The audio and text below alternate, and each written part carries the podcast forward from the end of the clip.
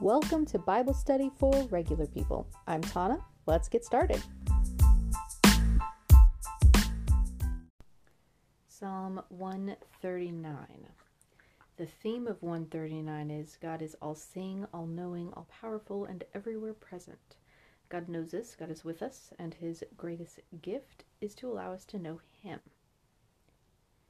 This is by David. Verse 1. O Lord, you have examined my heart and know everything about me. You know when I sit down or stand up. You know my thoughts, even when I'm far away. You see me when I travel and when I rest at home. You know everything I do. You know what I am going to say even before I say it. Lord, you go before me and follow me. You place your hand of blessing on my head. Such knowledge is too wonderful for me, too great for me to understand. So, all of that is about everything the Lord knows because He is all knowing. Verse 7. I can never escape from your spirit. I can never get away from your presence.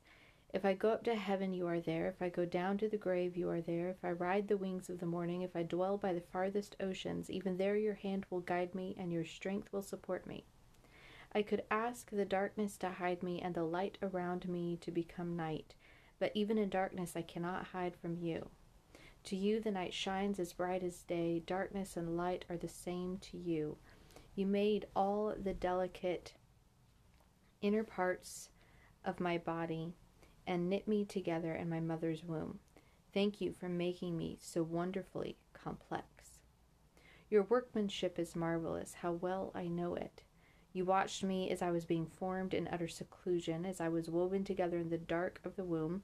You saw me before I was born. Every day of my life was recorded in your book. Every moment was laid out before a single day had passed. How precious are your thoughts about me, O God. They cannot be numbered. I can't even count them. They outnumber the grains of sand, and when I wake up, you are still with me. So that section was about his presence. He is omnipresent, meaning he is everywhere, all at the same time, and he is ever present, and that he will always be everywhere verse 19. O God, if only you would destroy the wicked, get out of my life, you murderers. They blaspheme you, your enemies misuse your name. O Lord, shouldn't I hate those who hate you? Shouldn't I despise those who oppose you? Yes, I hate them with total hatred, for your enemies are my enemies. So that section is about David's professed loyalty to God. And verse 23 Search me, O God, and know my heart. Test me and know my anxious thoughts. Point out anything in me that offends you, and lead me along the path of everlasting life.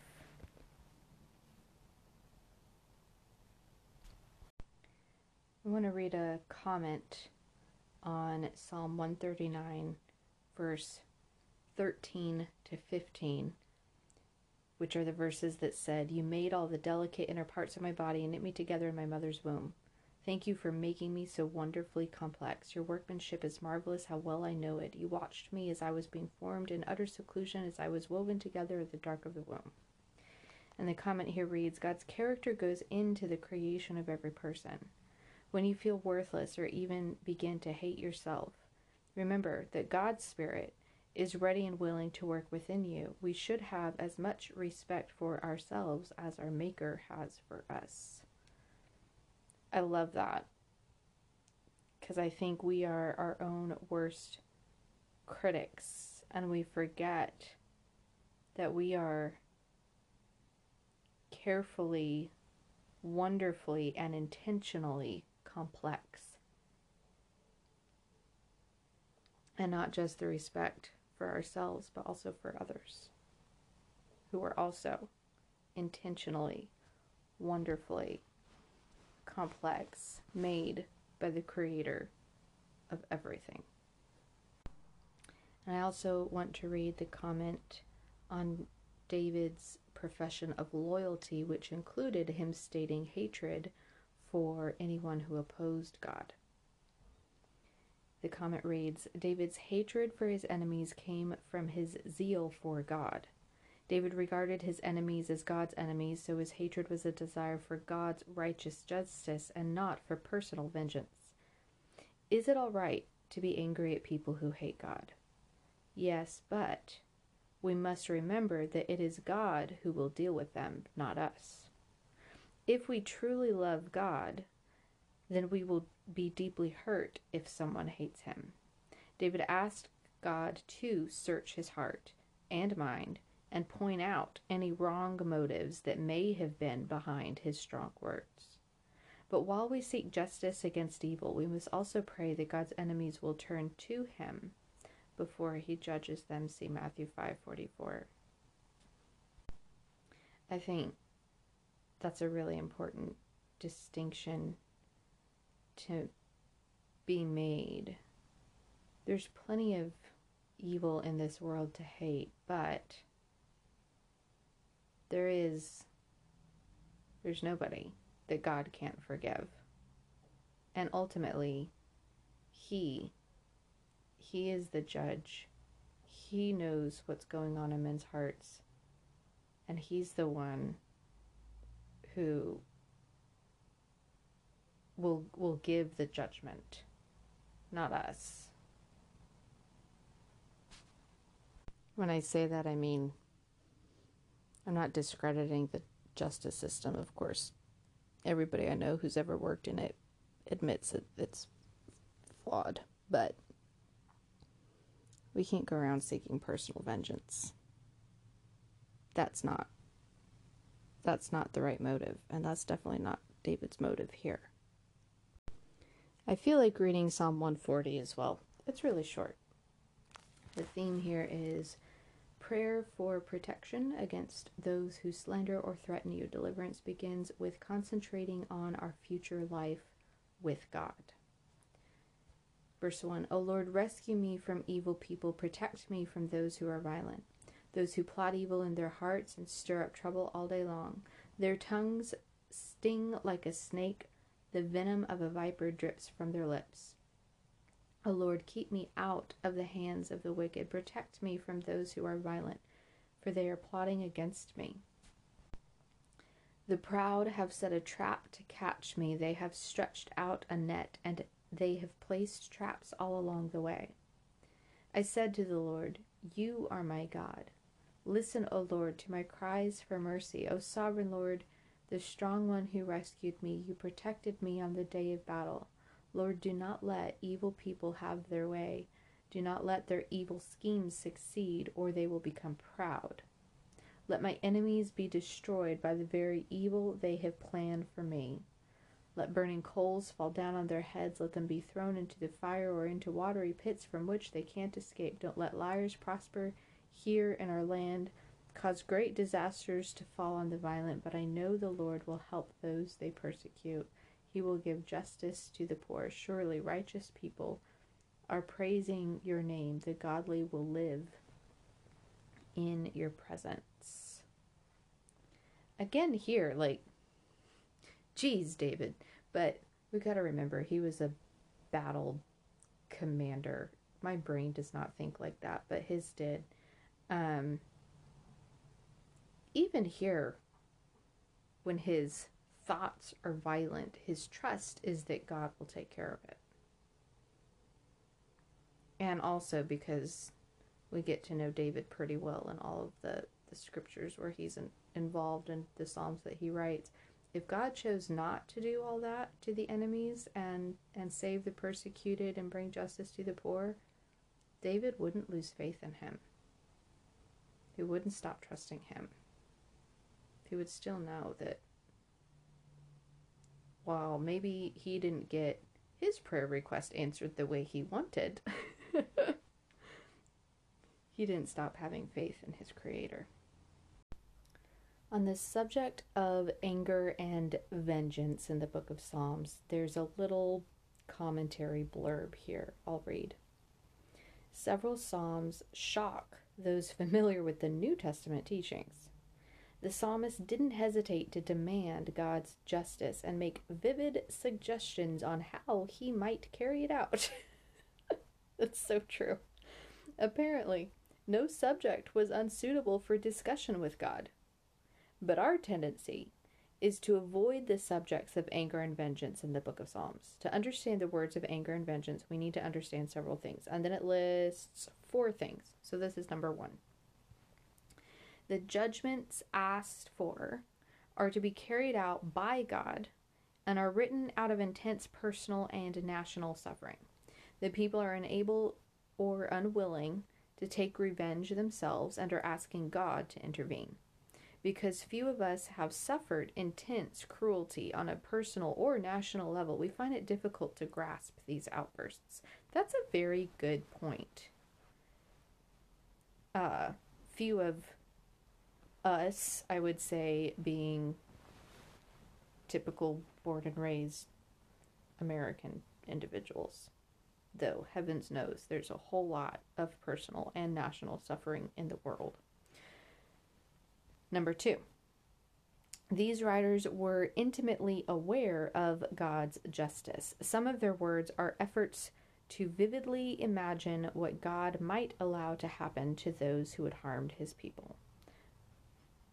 Number three, if we dared to write down our thoughts while being unjustly attacked or suffering cruelty, we might be shocked at our own bold desire for vengeance. That's so true. We would be surprised at how much we have in common with these men of old.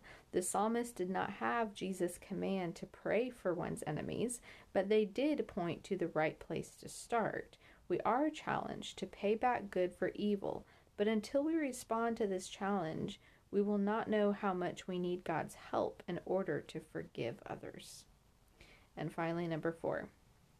There is a helpful parallel between the Psalms of anger and the Psalms of vengeance. The angry, quote unquote, angry Psalms are intense and graphic, but they are directed at God. He is boldly told how disappointing it is when he turns his back on his people or acts too slowly. But while these thoughts and feelings are sincerely expressed, we know from the Psalms themselves that these passing feelings are followed by renewed confidence in God's faithfulness. It is reasonable to expect the same of the vengeance, quote unquote, vengeance Psalms. We read, for example, David's angry outburst against Saul's pursuit in Psalm 59. Yet we know that David never took personal revenge on Saul. The psalmists freely spoke their minds to God, having confidence that He could sort out what was meant and what was felt. Pray with the same confidence. God can be trusted with your heart. Selected Psalms that emphasize these themes are 10, 23, 28, 35, 59, 69, 109, 137, 139, and 140. That's fantastic. I really, really like that. Good points there. In Proverbs, we're starting chapter 22. Now, the first half of chapter 22 is basically just like the Proverbs we've been reading for several chapters. Short and sweet, and about a, a vast variety of topics. The second half of chapter 22 starts a whole new section that goes through to chapter 24 on sayings of the wise. So we'll just read the ones in the first half and then we can start the second half on sayings of the wise next time. So this is Proverbs 22, verse 1. Choose a good reputation over great riches. Being held in high esteem is better than silver or gold. Hmm. Isn't that the truth? Verse 2 The rich and poor have this in common the Lord made them both. Yeah, one is not better than the other, for sure. God made you both. Verse 3 A prudent person foresees danger and takes precautions. The simpleton goes blindly on and suffers the consequences. I love it. I just I just love the, the frankness of some of these. Verse 4. True humility and fear of the Lord lead to riches. honor, and a long life. I'm going to read a comment on this one. The general observation that fear of the Lord leads to riches, honor, and long life would have especially applicable in an obedient Israelite living in Solomon's God fearing kingdom. Nevertheless, some have been martyrs at a young age, and some have given away all their wealth for the sake of God's kingdom. The book of Proverbs describes life the way it should be, it does not dwell on the exceptions. For more on this concept, see the note on Proverbs 3 16 to 17. Verse 5 Corrupt people walk a thorny, treacherous road. Whoever values life will avoid it, meaning avoid the treacherous, thorny road. Verse 6 Direct your children into the right path, and they and when they are older they will not leave it. This particular verse I have generally heard it quoted in the context of teach your children about God and then they won't turn from it. And then parents whose children don't grow up to become believers then uh, are weighted down by huge amounts of, of guilt that they carry for years, thinking that they did something wrong, that their children are not believers now. And uh, of course as an outsider I, I don't have a clue there either way uh, but i do know that kids grow up and make their own decisions at a certain point and often are highly can, can be more influenced by their friends than their parents after a certain age so i think sometimes parents give themselves a harder time than they need to because of that particular verse being preached to mean that thing. I don't know that that's exactly what it means though. And there's an interesting comment here on it. It takes it out of the whole idea of this means teach your children about Christ and then they'll never turn away. This one is saying help your kids become who they're meant to be. It says in the process process of helping our children choose the right path, we must discern differing paths for each child. It is natural to want to bring up all our children alike or train them in the same way. This verse implies that parents should discern should discern the individuality and special strengths that God has given each one. While we should not condone or excuse self-will, each child has natural inclinations that parents can develop. By talking to teachers, other parents and grandparents, we can better discern and develop the individual capabilities of each child. This seems way more logical to me to be a reasonable meaning of this verse. Continuing on, verse 7 Just as the rich rule the poor, so the borrower is servant to the lender. And this is why you don't borrow money from family or friends because then it makes that person a servant to their family member or friend. It destroys the relationship. Make it a gift, not a loan. Verse 8 Those who plant injustice will harvest disaster, and their reign of terror will come to an end. Verse 9 Blessed are those who are generous because they feed the poor. God loves us to take care of the poor. And Jesus himself modeled that. Verse 10 Throw out the mocker, and fighting goes too. Quarrels and insults will disappear. Huh, throw out the mocker, and fighting goes too. Quarrels and insults will disappear. Basically, throw out the person who's stirring the pot and intentionally causing problems. Thank you. I think I will next time I get a chance. verse 11 Whoever loves a pure heart and a gracious and gracious speech will have the king as a friend. Verse 12 The Lord preserves those with knowledge, but he ruins the plans of the treacherous. Verse 13 The lazy person claims, There's a lion out there. If I go outside, I might be killed. That's it. That's the verse. The lazy person claims there's a lion out there. If I go outside, I might be killed. Is that meaning like they don't even go to check?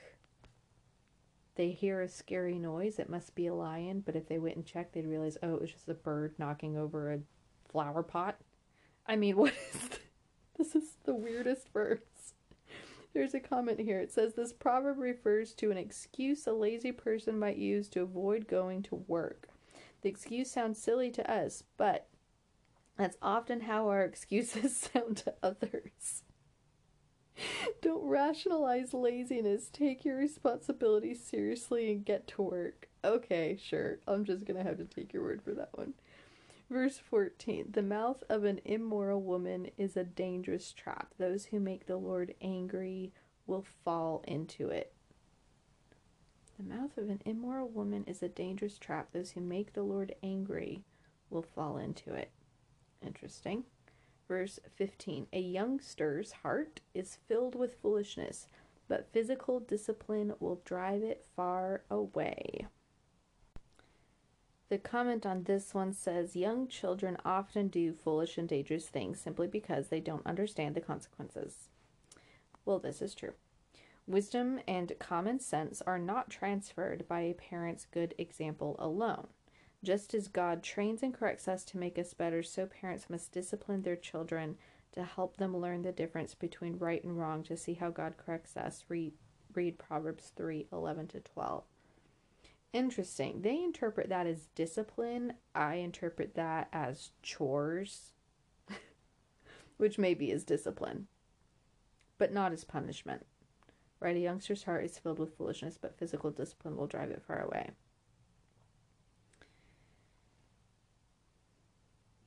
Interesting. I think teach him how to work hard is what that means to me.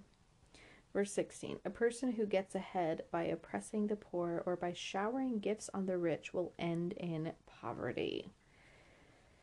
Oh, and then it's righteous justice, and we we love to see that stuff all over social media these days, don't we?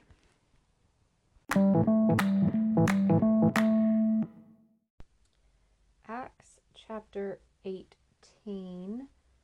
In chapter 17, Paul preached in Thessalonica, Berea, and Athens.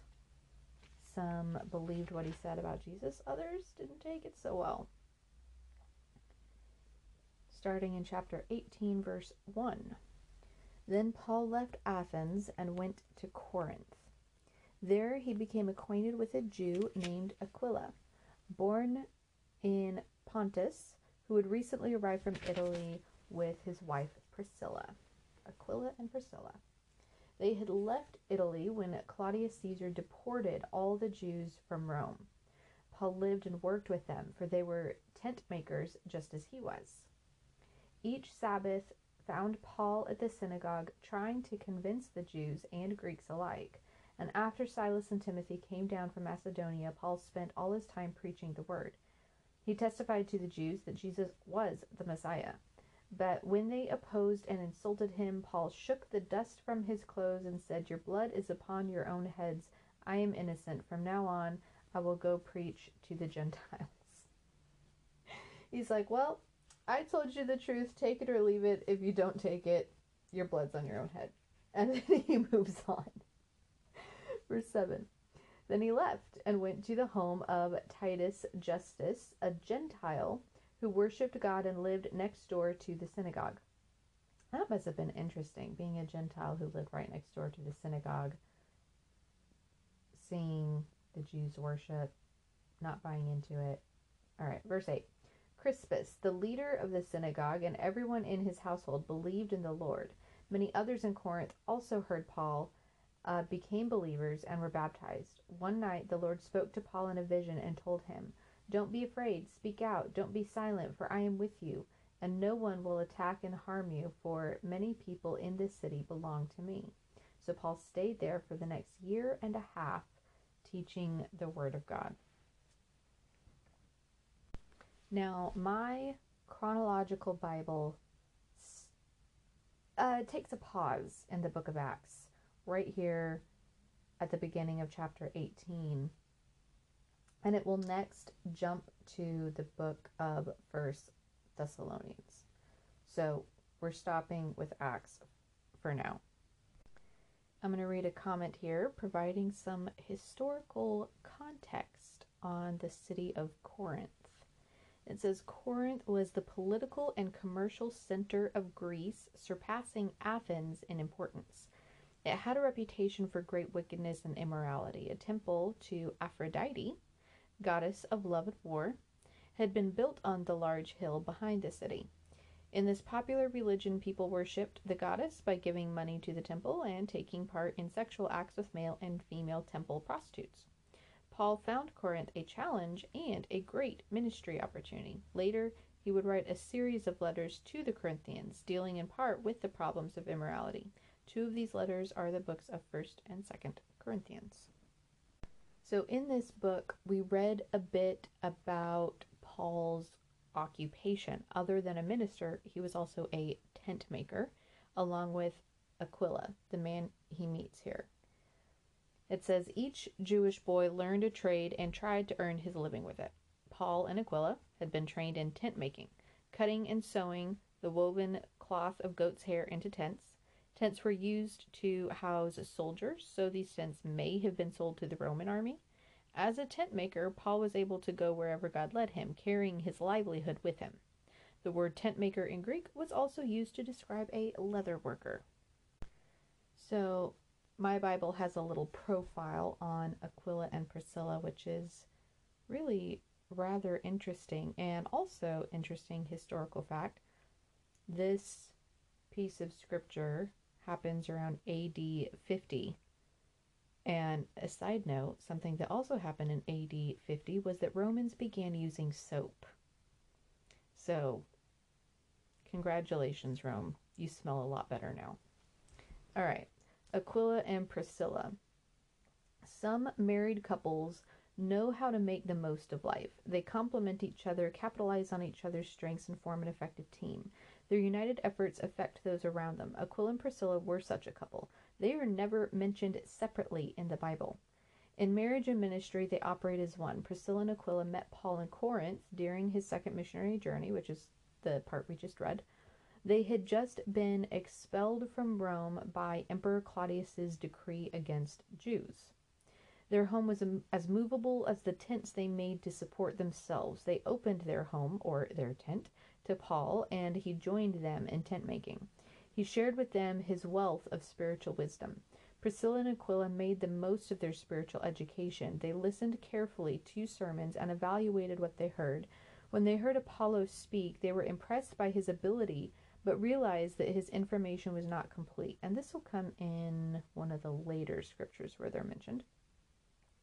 Instead of open confrontation, the couple quietly took Apollos home and shared with him what he needed to know. Until then, Apollos had only been aware of John the Baptist's message about Christ. Priscilla and Aquila told him about Jesus, life, death, and resurrection, and the reality of God's indwelling spirit. He continued, he being Apollos, continued to preach powerfully, but now with the full story. As for Priscilla and Aquila, they went on using their home as a warm place for training and worship. Back in Rome, years later, they hosted one of the house churches that developed. In an age when the focus is mostly, and this is kind of fast forwarding to present time now, our present age, when the focus is mostly on what happens between a husband and wife, Aquila and Priscilla are an example of what can happen through a husband and wife. Their effectiveness together is the result of their good relationship with each other. Their hospitality opened the doorway of salvation to many. The Christian home is still one of the best tools for spreading the gospel. Do guests find Christ in your home? I'm afraid not, because we're in the middle of a pandemic where we're not supposed to be having a bunch of people in our home. Anyway, let's see. So, a key verse on them comes from Romans 16 3 through 4. Give my greetings to Priscilla and Aquila, my co workers in the ministry of Christ Jesus. In fact, they once risked their lives for me. I am thankful to them, and so are all the Gentile churches. And that definitely sounds like Paul speaking. I'm sure it was. The story, uh, their story is told in Acts 18, which we just read, and also Romans 16, 1 Corinthians 16, and 2 Timothy 4. So, Paul traveled to Corinth in AD 50, and from there he wrote back to the believers in Thess- Thessalonica, where he had left relatively recently. Comment here says during the year and a half that Paul stayed in Corinth, he established a church there, wrote the two letters to Thessalonica, which is why my Bible is putting them right here because it's doing it in uh, chronological order of the timeline. And although Paul had been in Thessalonica for only a short time, which we read in Acts 17, he commended the believers there for their loving deeds, strong faith, and endurance inspired by hope, because not everybody there believed him. While encouraging them to stay away from immorality, he dealt with the themes of salvation, suffering, and the second coming of Jesus Christ. Paul told them to continue to work hard while they awaited Christ's return. So that's what I'll be jumping into next time.